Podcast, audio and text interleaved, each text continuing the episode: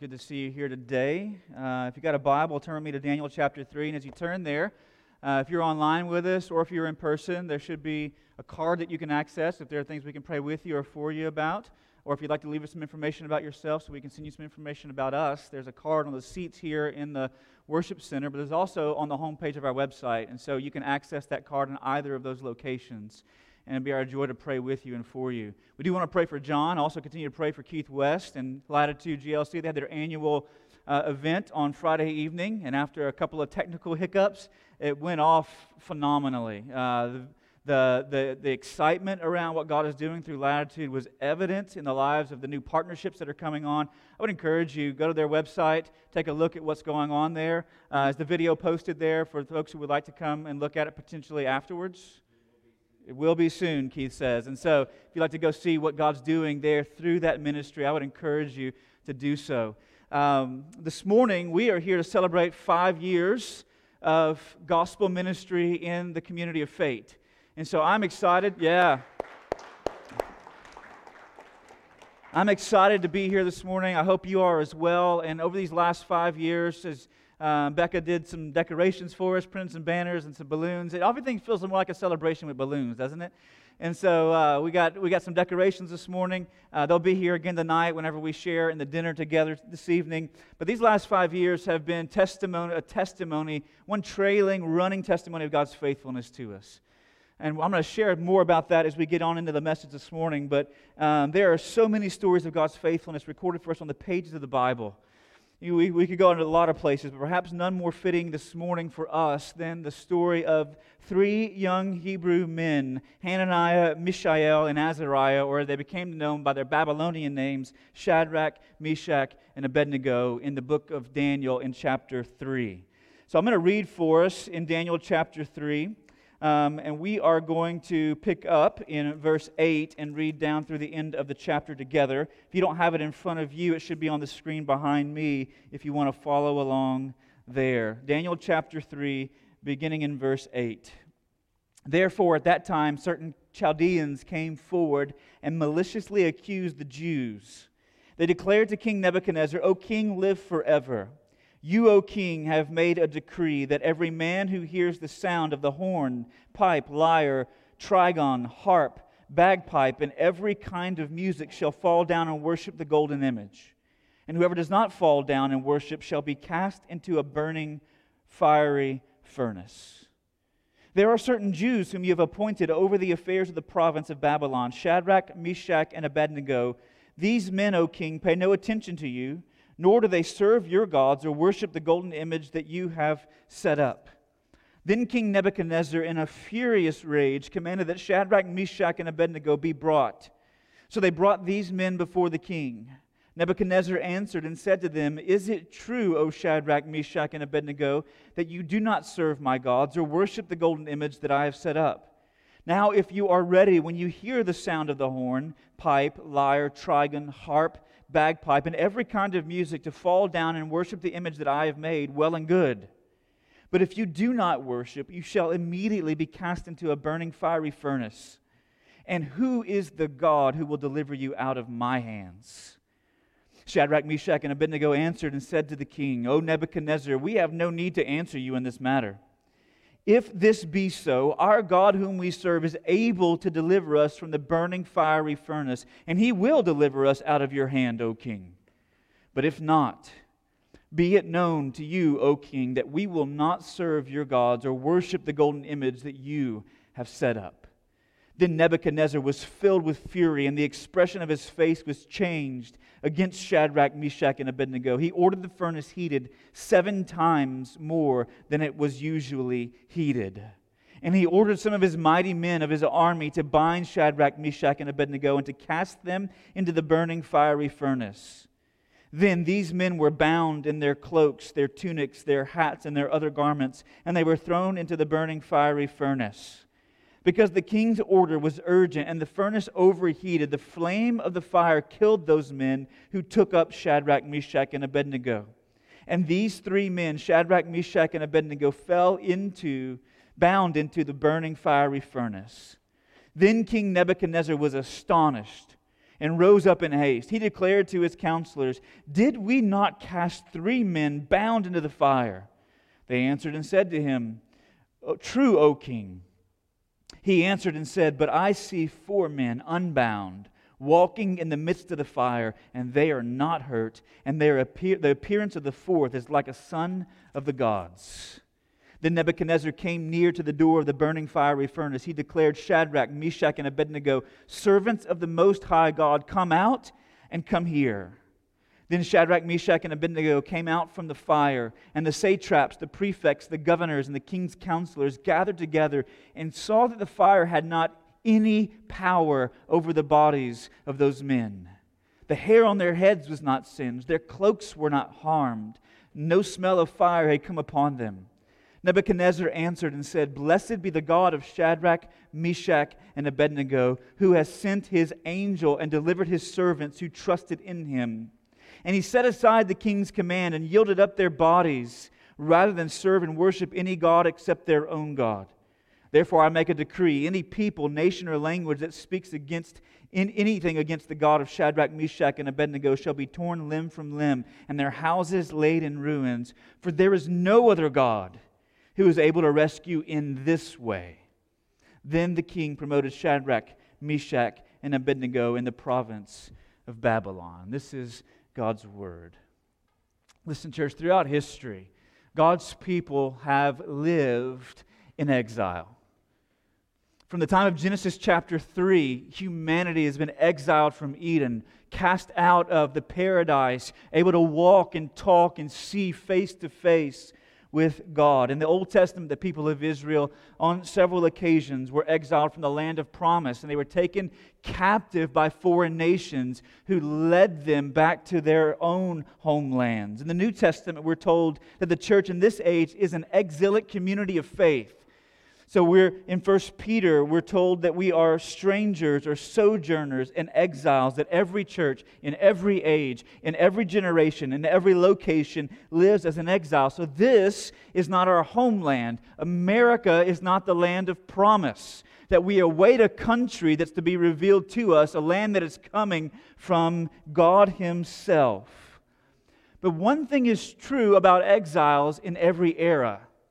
Exiles, no matter where they find themselves, they always face pressure to conform to the norms and values of the prevailing culture in which they find themselves. And the same is true for these 3 young men, Shadrach, Meshach, and Abednego, in the land of Babylon. They faced the pressure to conform to the prevailing winds of the culture around them. And so what I want us to see this morning, and listen, we could apply this text. There's so much more here than what I can say today. All right, and we could apply this text in all kinds of individual ways. But what I want us to do this morning is see how this, what unfolds in the pages of Daniel 3, is unfolded in the life of our church as an exilic community of faith, as a strangers and sojourners, exiles in this land that we find ourselves here in the heart of Rockwall County, and how it's unfolded for us over these last 3 years and what lessons we learn from this text this morning. So I'm not going to be pressing on a whole lot of individual stuff, but I want us to see corporately what God has done and how this applies to us. So to see the pressure they faced, how they responded, what it's able to produce, and who was present with them. So first and foremost, the pressure they faced. These men faced the pressure of pluralism and pragmatism. Okay, in the book of Daniel, the people of Israel find themselves in exile in Babylon. So in the 6th century BC, God raises up the nation of Babylon, the empire of Babylon, the preeminent power in the world at that time. All right, you didn't mess with the Babylonians. And God raises them up to discipline His people because of their idolatry and because of their rebellion. And so when Babylon came in, they came in several times, but perhaps the most definitive time was in 587 BC. And in fact, archaeologists tell us that whenever they excavate the layers of history in Jerusalem, that in that time period, there is evidence of the city of Jerusalem, its walls being crushed and its inhabitants being killed and the dwellings being burned to the ground. The entire city was razed. It was brought to the ground with fire.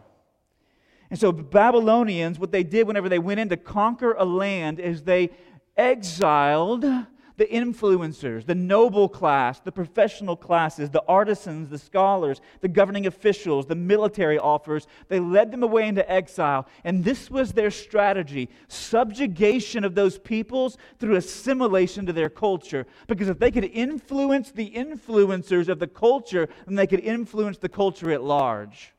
So they brought away all the influencers into Babylon. It took them away from their homes, immersed them in the culture of Babylon, at times gave them positions in the kingdom of Babylon, in the empire, to oversee certain things. And within a generation or two, they were pretty certain they could stamp out the culture of the exiles and replace it with Babylonian culture. And therefore, those conquered peoples would stop resisting the claims of the empire. That was their strategy over and over and over again as they conquered lands and peoples. And Babylon, listen, it was a religiously pluralistic culture, not all that different from our own these days. And what religious pluralism is, listen, let me just define it for you. Religious pluralism is the concept that two or more religions with mutually exclusive truth claims are equally valid. In other words, you can believe this about, you can have this worldview and this set of beliefs, which seem on the surface to conflict with this worldview and this set of beliefs, but religious pluralism would say both of those have equal validity. Both of those are equally true. That's what pluralism says. And the way pluralism works oftentimes, and even within our own culture, is to say you're able to worship any God you like in private. In the confines of your own churches, in the confines of your own homes, you're able to worship any God you like, so long as you do not worship your God as the only God in public. Any God you like in private, but you must bend the knee to the image in public. See, the king has built a large statue of himself. And where he has built it is telling. He's built it, many commentators believe, geographically in a very similar location to where the Tower of Babel was once located. Now, if you remember back in Genesis, the Tower of Babel was that place where humanity sought to exalt itself and climb into the heavens and make a name for themselves. And God comes down and he puts a stop to that work by confusing their languages and scattering them to the ends of the earth. And so what Nebuchadnezzar's trying to do is he conquers these lands and brings all these people together. He's trying to unify them and bring them back into one people. He's trying to overthrow what God had done. And so he builds this large statue, either representing himself or the gods of Babylon. And then when the band begins to play, he demands that people of every nation, of every tribe and language, right, all these peoples they've conquered, all these peoples are trying to subjugate, that they must bow down in worship of this image. He's aiming to unify his kingdom around these public values, the worship of the Babylonian gods. But what the king is not saying, he's not saying that you must worship the gods of Babylon alone, but you must worship the gods of Babylon also. Right? So you can do whatever you like in public, in your synagogues or in your churches or in your homes. But in the public arena, you must add our gods to your gods. So in private, you can worship whoever or whatever you like, but in public, you must bow down to the image. And Shadrach, Meshach, and Abednego in the text are under pressure not to stop worshiping Yahweh in their private spheres, but in the public arena to bow down to the idols of Babylon. See, pluralism doesn't restrict the worship of any god so long as you don't worship it as your only God. As your only God. And listen, there is pressure in our day and age to do the same. See, there's people will say it's okay for you to worship and believe whatever you would like in private, but do not bring that into the public spheres of your life. In our culture, it's acceptable to believe anything you want, but there's pressure to tone down the message of the Bible, of the exclusivity of the one true God, Yahweh, and His Son, Jesus Christ, and the power of the Holy Spirit, this one God, right, in three persons. There's pressure to tone that down in the public spheres of our lives, because pluralism will always, every day, deny the exclusivity of the God of the Bible and want to elevate other gods beside Him or even above Him. And what that leads to, listen, church, if those who adopt that kind of mentality, what that leads to is a sort of spiritual schizophrenia, where you act and think and believe one way in private, but then you act and think and believe another way in public.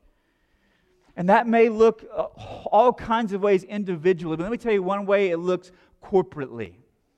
One way it looks corporately for churches. See, one of the cultural idols in contemporary American culture is the idol of pragmatism. And in church planting or church revitalization, there's massive pressure to bow the knee to that idol in public, no matter what you believe in private. And let me tell you what this means. Pragmatism essentially is the philosophical tradition that measures words, thoughts, actions, behaviors, and beliefs in terms of their practical use and success. In other words, the question of pragmatism is not, is this right, but does this work? Okay? Not, is it right, is it true, is it appropriate, but does it work? So, for instance, even in this text, the most pragmatic thing the men could have done, right, is to adopt that pluralistic worldview and said, I'm going to continue to worship Yahweh in private, but in public, listen, does it really matter what I do with my knee? Does it really matter if I bow before that image? That would be the most pragmatic thing they could do. And while pluralism denies the exclusivity of the God of the Bible, pragmatism denies the authority of the God of the Bible. In other words, when you embrace pragmatism, the highest authority in your life is, does this work?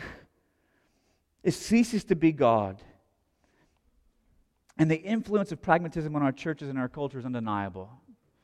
And listen, 5 years ago, whenever we moved from Sabine Creek Ranch into Highview Learning Center, right, that it'll be 5 years actually next month. The first Sunday of December in 2015 is when we gathered in this room for the first time to worship Jesus.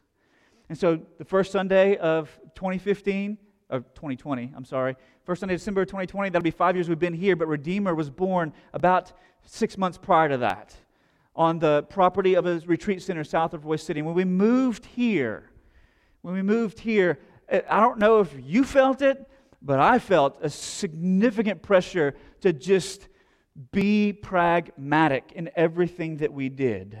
And one of the results of that pressure of pragmatism upon church is the refusal to handle the hard truths of the Scriptures in God-honoring, Christ-exalting, and winsome ways. Because it doesn't work to grow a church whenever you talk about same-sex marriage.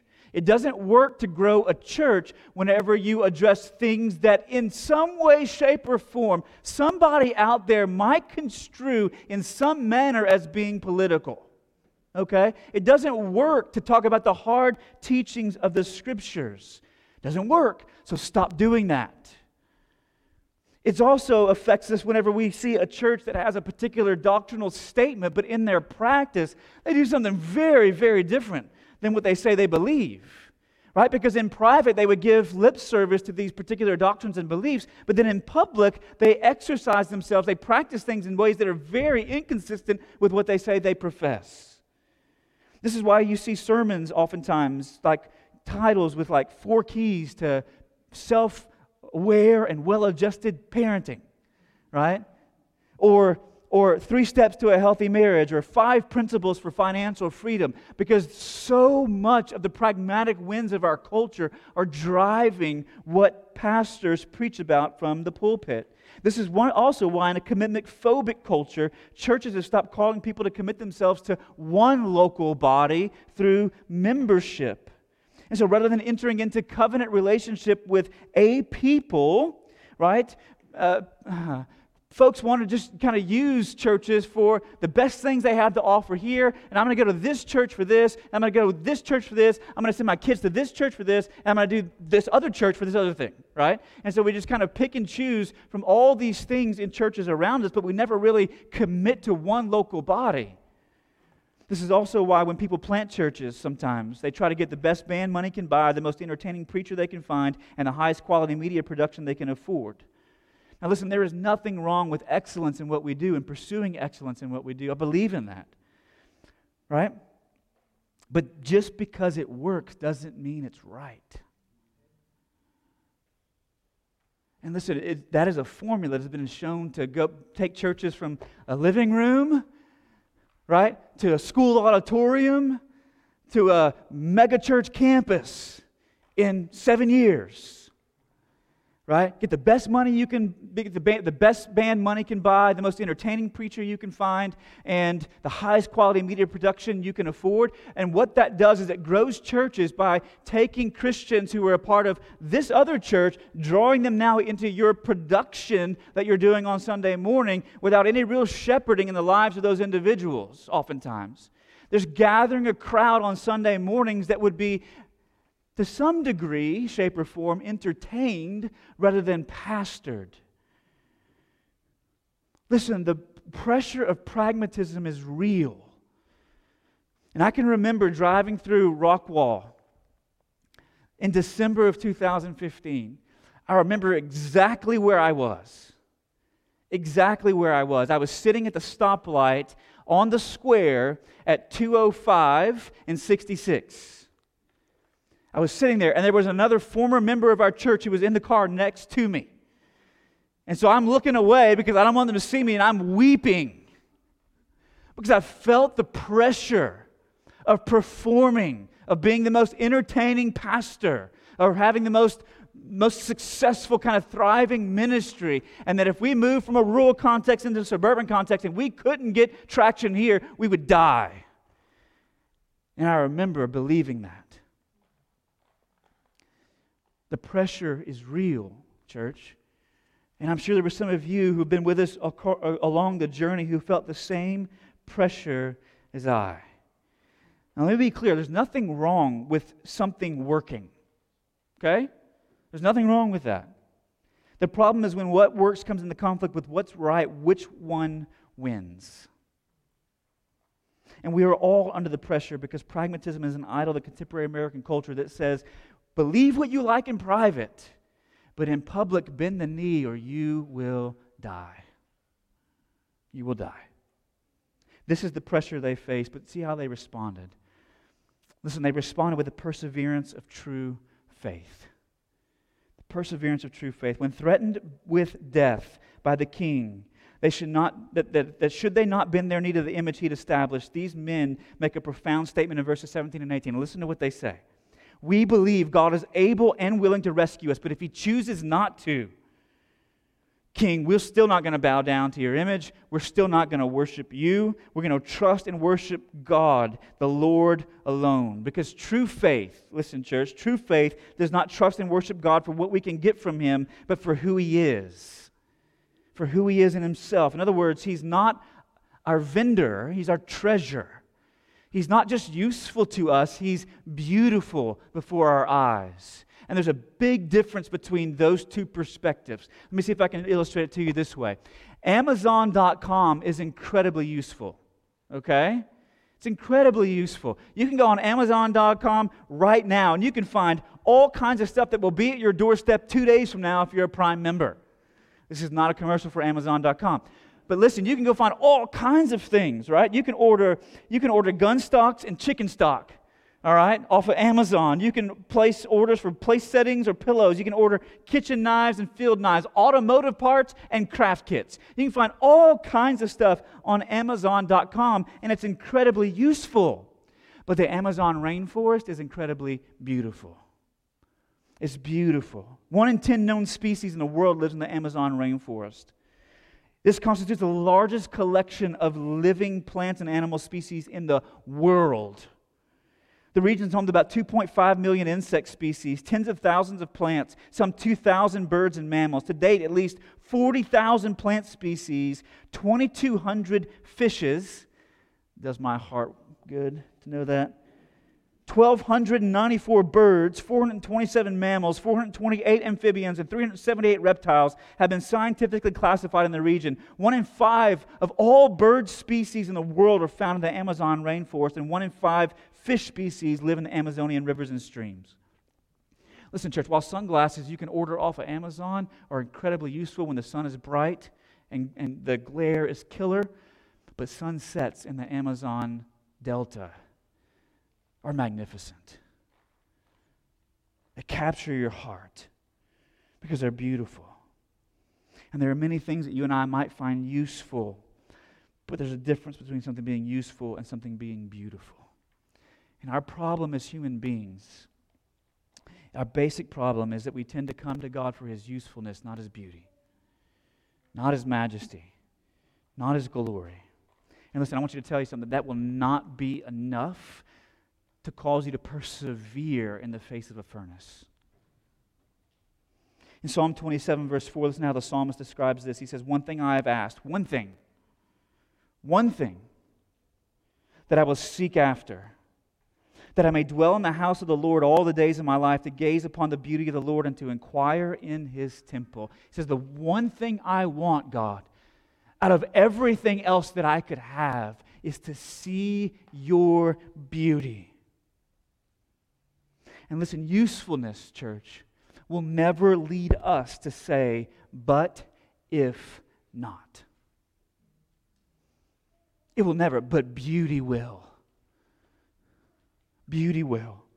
In his book, God Alive, Bishop G. Leonard notes, he says, it's not an exaggeration to say that the average Christian today sees religion primarily in terms of the help which God can give him or her in this world, with a vague expectation for the world to come, rather than as an active, creative relationship with God, a relationship which has professional implications for this life, but which is fulfilled in eternity. To put it crudely, he says, it is an attitude which regards God in terms of His usefulness rather than as an object of adoration and love. Now, how do you know whether or not you have true faith or a faith that dissolves in the face of the furnace?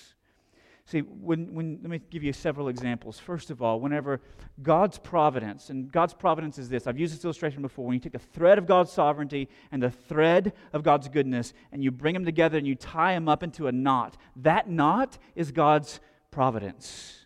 That He controls all things, and He's working all things for the good of His people. Okay? That's His providence. And God's providence, listen, church, is evident both when the sun is shining and when the storms are raging. God's providence is real when there's not a cloud in the sky and it seems like the fog is never going to lift. His providence is real in the midst of both of those. And so when you find yourself, when we as a church find ourselves under the fog, do we look up and accuse God? Or do we continue to worship and trust Him? And when the sun comes out, do we forget God? Because He's given us everything that we need, so we don't need Him anymore. Do we forget Him when the sun is shining? Do we accuse Him when the storms are raging? It's one of the ways to know whether or not either we as individuals or we as a church body are using God or we're loving Him. Persevering in true faith, holding on to God for who He is, not what He can give us. See, true faith loves God for Himself, not for career advancement, not for children who turn out right, not for padded investment and retirement accounts, and not for thriving ministries, large churches, and the multiplication of a footprint in a community. We love God because of His worthiness, not His usefulness. The perseverance of true faith. And when these three young men say, but if not, because God was beautiful to them, not useful, notice what happens next. And I would call this the product of suffering. See, when these three men persevered in true faith, they brought upon themselves the wrath of the Babylonian king. He had the furnace heated 7 times hotter than usual. The number 7 in the Bible is the number of completion. So in other words, he heated the furnace as hot as it could get. And he had them thrown into the midst of the fire. In fact, the fire was so hot, the text tells us, it killed the mighty men, okay? Not the scrawny little soldiers over here, right? The little foot guys, but the mighty men in the king's army. It killed them, consumed them as they threw these 3 men into the fire. But notice this fire did not come. They didn't face the furnace because these men had been unfaithful, because they had turned away from God, but precisely because they had resisted the pluralistic worldview of the culture in which they lived. And they refused in public to bend their knee, but clung to God for who He was, not just what He would give. And so they faced the furnace. And in the Bible, listen, furnaces and fires are oftentimes metaphors for suffering. for affliction, for hardship, and for distress. And two things we learn about fire in the Bible. First of all, it's inevitable. It's inevitable. In Job chapter 5, somebody who knew a little bit about suffering, all right, Job chapter 5, verses 6 and 7, he says, "For affliction does not come from the dust, nor does trouble sprout up from the ground, but man is born to trouble as sparks fly upwards." When you got a fire going, what happens to the sparks? They shoot up above that fire, don't they? They shoot up and out from that fire. And he says, as sure as sparks shoot up and outward, so man is born to trouble, will experience affliction, will experience and encounter hardships. Peter says it this way in 1 Peter 4, "Beloved, do not be surprised at the fiery trial when it comes upon you to test you, as though something strange were happening to you." Right? In other words, do not be shocked, because fire is inevitable. In particular, the kind of fire that Jesus would say would come whenever we are persecuted for righteousness' sake. In other words, when we cling to God for who He is, and we continue to put our feet on the path of following Him, remaining true to our convictions, there's going to be fire in your life. But I want you to know that fire is not purposed by God to destroy you, but to refine you and to change you. 1 Peter as well, in chapter 1, verses 6 and 7, "In this you rejoice, though now for a little while, if necessary, you've been grieved by various trials, so that the tested genuineness of your faith, more precious than gold that perishes though it's tested by fire, may be found to result in praise and glory and honor at the revelation of Jesus Christ." Peter likens the fire that we encounter to the fire of a smelter who's taking precious metals, putting them in a pot, putting them in the fire, and as it heats up and that metal begins to boil, it causes all the impurities, they call it dross, to rise to the top, and then the refiner comes and scrapes off the impurities so that he's able to see a truer reflection of his own face in the metal.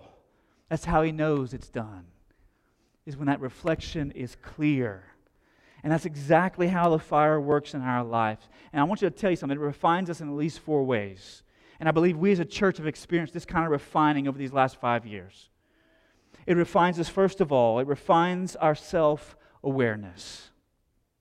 It refines our self-awareness. It shows us whenever you go through suffering, whenever you experience trial, whenever affliction is at your doorstep, it reveals to you more and more about who you are. A self-awareness. And listen, I'll be transparent with you this morning. These last 5 years, particularly a season of about 2 of those years, brought to the surface all kinds of dross in my life. Like I realized how prideful I was. I realized how arrogant I was. I realized how much of my identity was wrapped up in my ministry and it's being successful. And God, all this while, as this church was put through the fire, He was refining me. And I trust He was refining you as well. I learned more about myself through that than I ever could have learned through some kind of personality profile. Okay, fill in the blank, Scantron, click a link, whatever it is. I learned more about myself by going through that fire than I ever would have through any book that I could read about self-awareness. Fire has a tendency to do that in your life. One of the other things real practically that it did for me was it helped me come to the recognition that a simple message on Sunday mornings isn't necessarily a shallow message on Sunday mornings. Listen, some of you have commented about the preaching and teaching, and while I'm very grateful for that, listen, please do not ever go back and listen to the first 3 years. Okay? I think we wiped those off of our podcasts, all right? Listen, everything was always in my mind so complex, but over these last several years, I've worked hard because God's shown me that about my own leadership and teaching, is that it needs, that shallow is not simple. Simple is not shallow, but simple is understandable, taking deep truths and making them understandable. And so I've worked hard to do that, but it raised that self-awareness in me. Begin to pull things out of me, thinking pridefully that if it wasn't the most complex thing I could possibly present on Sunday morning, I wasn't being faithful to God. Some of you are like, you're weird. I know I'm weird. Okay? I know that. Second, it cultivates compassion. There is no other way, church, that you and I will grow in our compassion for those who are suffering other than experiencing it ourselves. No other way. And listen, over these last 5 years, as we have lost friends, as we've lost family members, people whose lives, our lives were intertwined with, into the life of a church body, that is a painful experience. Some left well, others did not leave well, which is the norm in many churches, all right? There were multiple times where somebody just quit showing up, and I would pick up the phone and call them, like 2 months in, and they would give this excuse, and then that excuse, and then that excuse, and then finally, it's like their conscience got to them eventually, and they said, hey, we'll just be honest with you, we're going somewhere else now, right? And so those are painful experiences when these are people that you've loved and you've invested time into, and it's hard. Now listen, I do not want to minimize the suffering of the saints who are losing their lives for the sake of faithfulness to Christ in the parts of the world.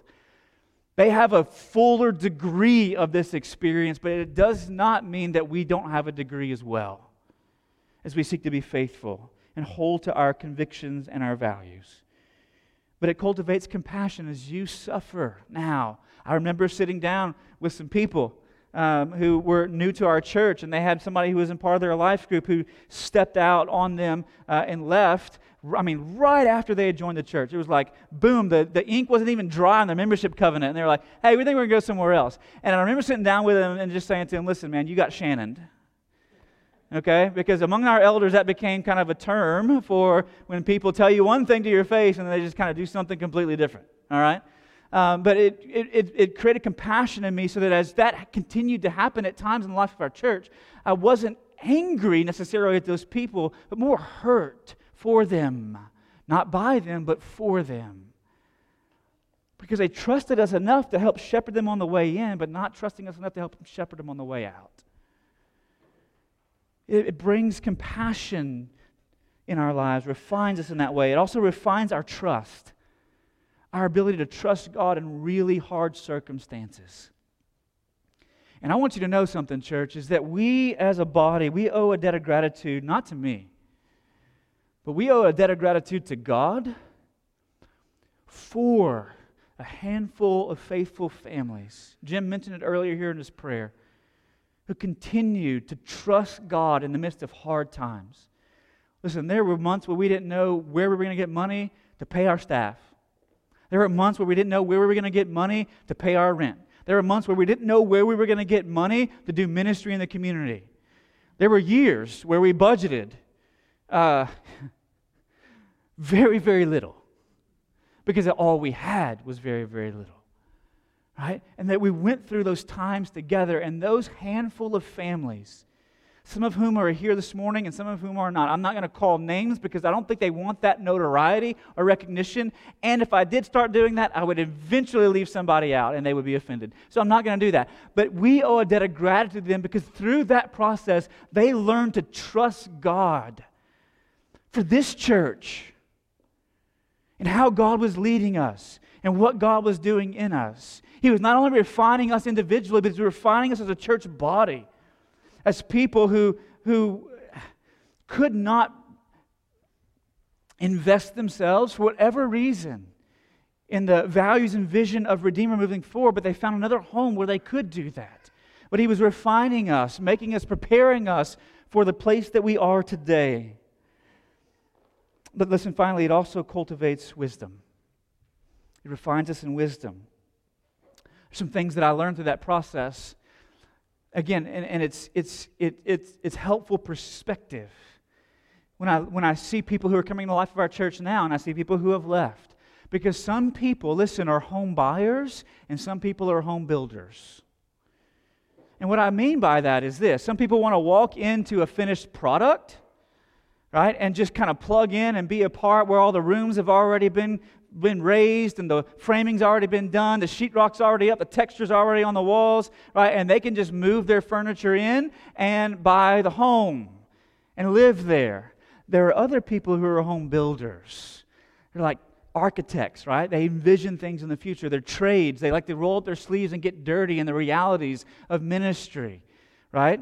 There may be the decorators who want to help put the finishing touches on things. There are some people who are home buyers and some people who are home builders. Listen, I want to say something, that there is a sinful way in which people are home buyers, where they're just consuming from a church, but there's also a non-sinful way in which people can be home buyers because they're just enjoying the ministry that was already built and they're plugging into it and continuing it as it moves forward.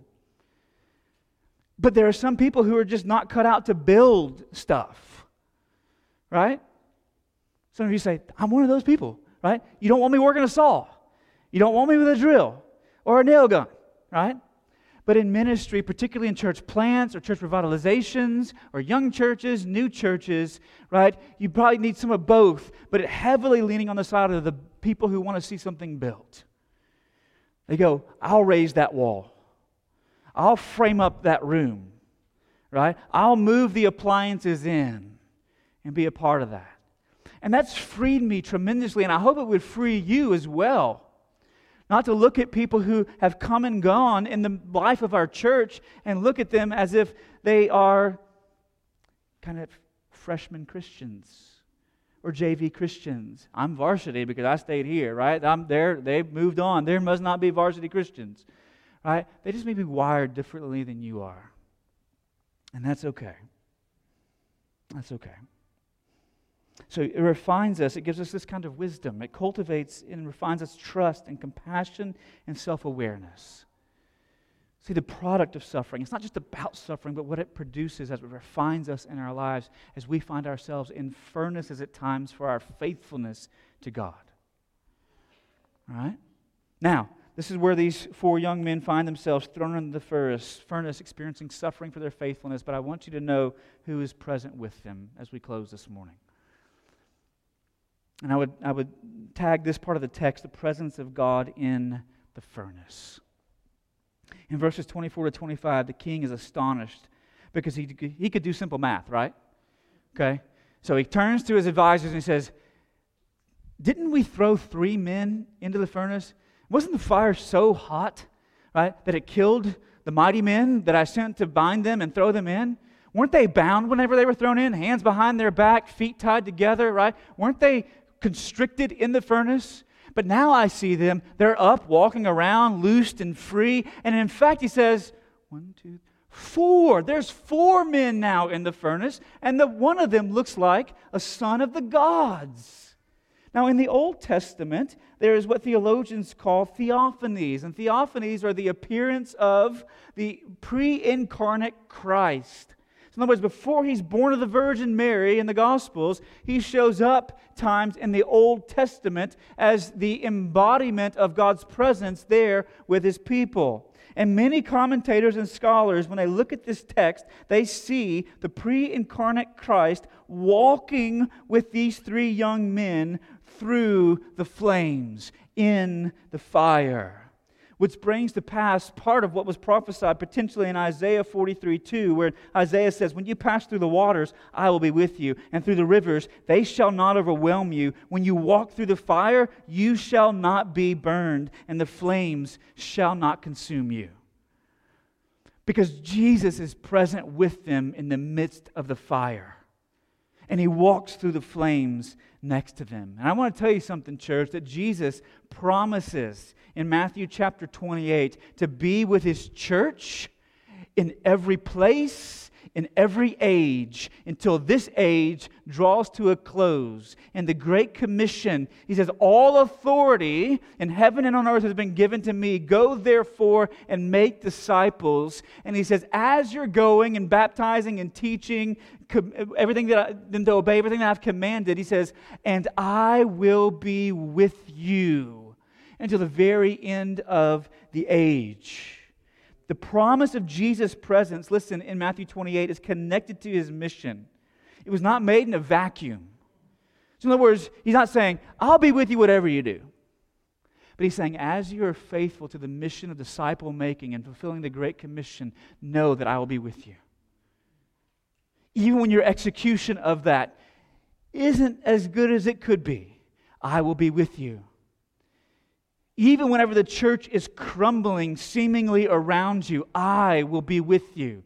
Even in the midst of your suffering, I will be with you. When the flames get hot and the furnace is overwhelming, I will be with you. And for these last 5 years, as we've sought to share the gospel, shape disciples, and send missionaries into our neighborhoods and across the globe, Jesus has been with us in the fire, no matter how hot the flames became.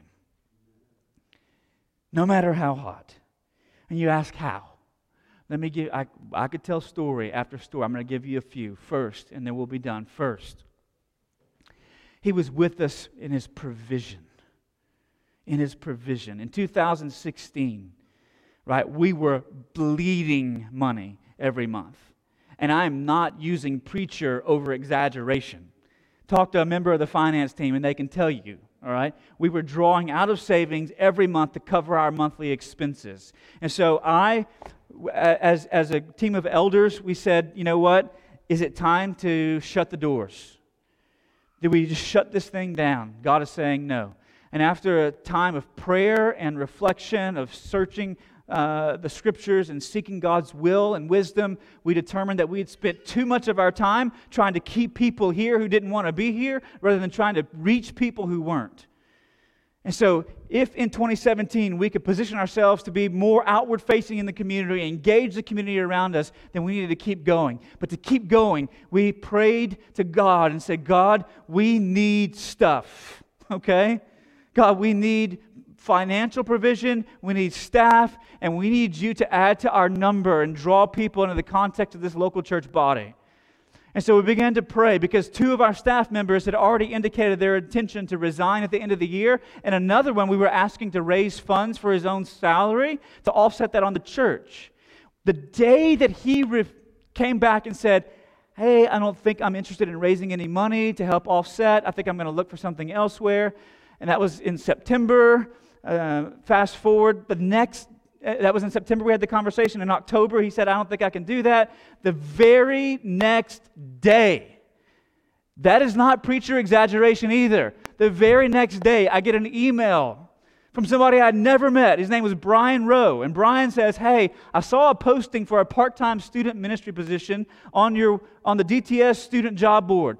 I've never done student ministry before. All I've ever done is lead worship. But if you guys are still looking, my wife and I are interested in having a conversation with you.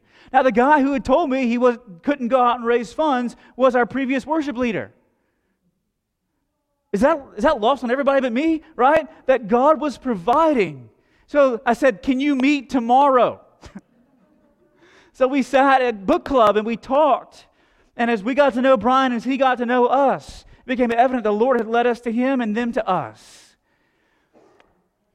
Money.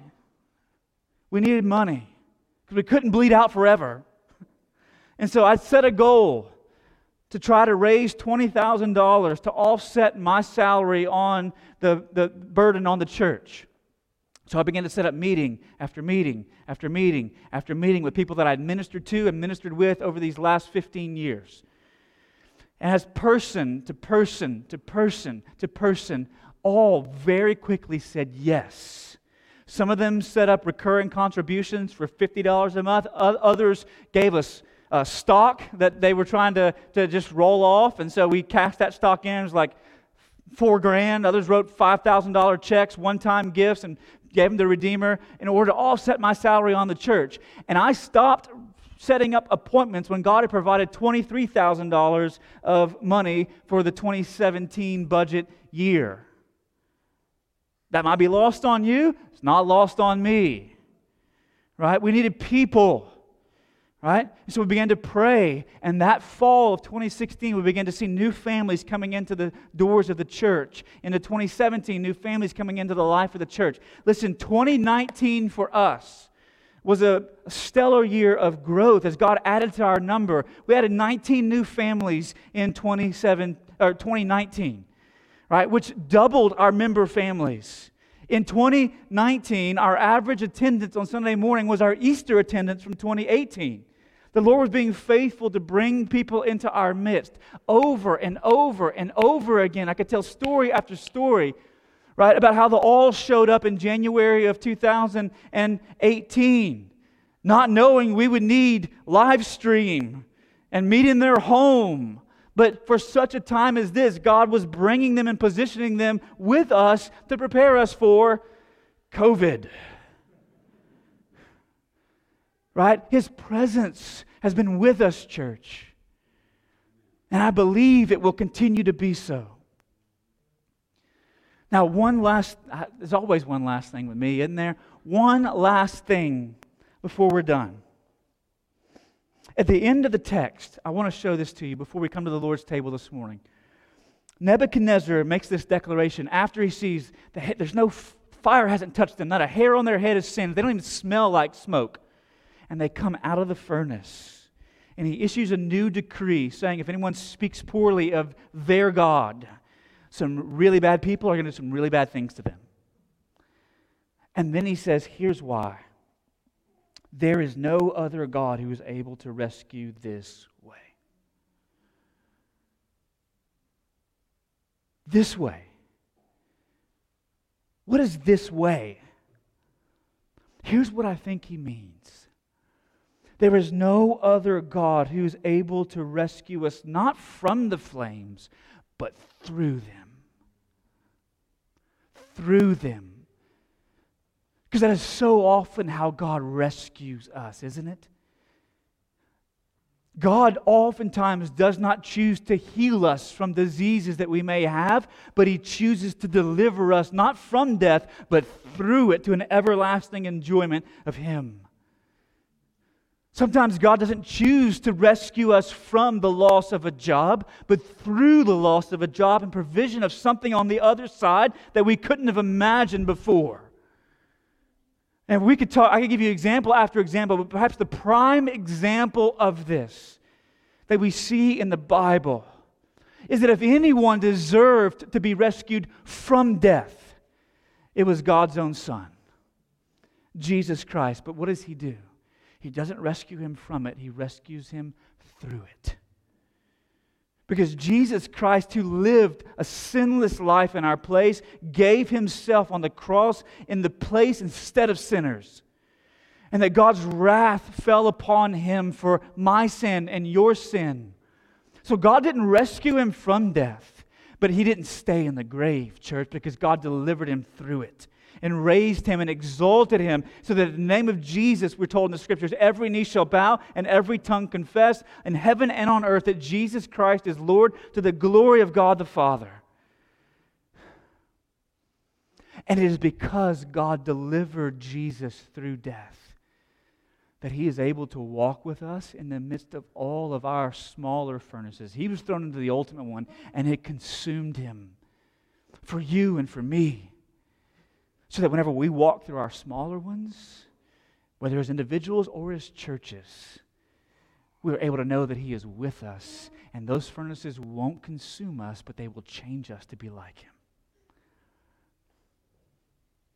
I hope that's what we want. Let's pray together. Father, we thank You for Your faithfulness these 5 years, the ways in which You have worked, the ways in which You have flexed, God, and shown Your strength and shown Your might and shown Your power in the same way that You did in the lives of these three young Hebrew men so many hundreds of years ago. So, Father, as we reflect back on these last 5 years and the way that You have led us, God, the faithful men and women that You've brought into the life of this congregation who've resisted the pressures to conform to the prevailing culture around us, and the ways in which, God, You have helped us and enabled us by Your grace to persevere and cling to You in the midst of that. The refining work You've done in our lives individually, in our church body corporately through that process and teaching us about ourselves, giving us, refining in us wisdom and trust and compassion for others who are hurting, and the way that You've shown Your presence with us, God. For that this morning, God, we echo the words of the King and say, there is no God who is able to deliver or rescue in this way. So, Father, as we come to the table this morning, we remember that you rescued your Son through death and not from it. Father, may we be nourished as we remember his body that was broken and his blood that was shed for us. We pray it in Christ's name. Amen.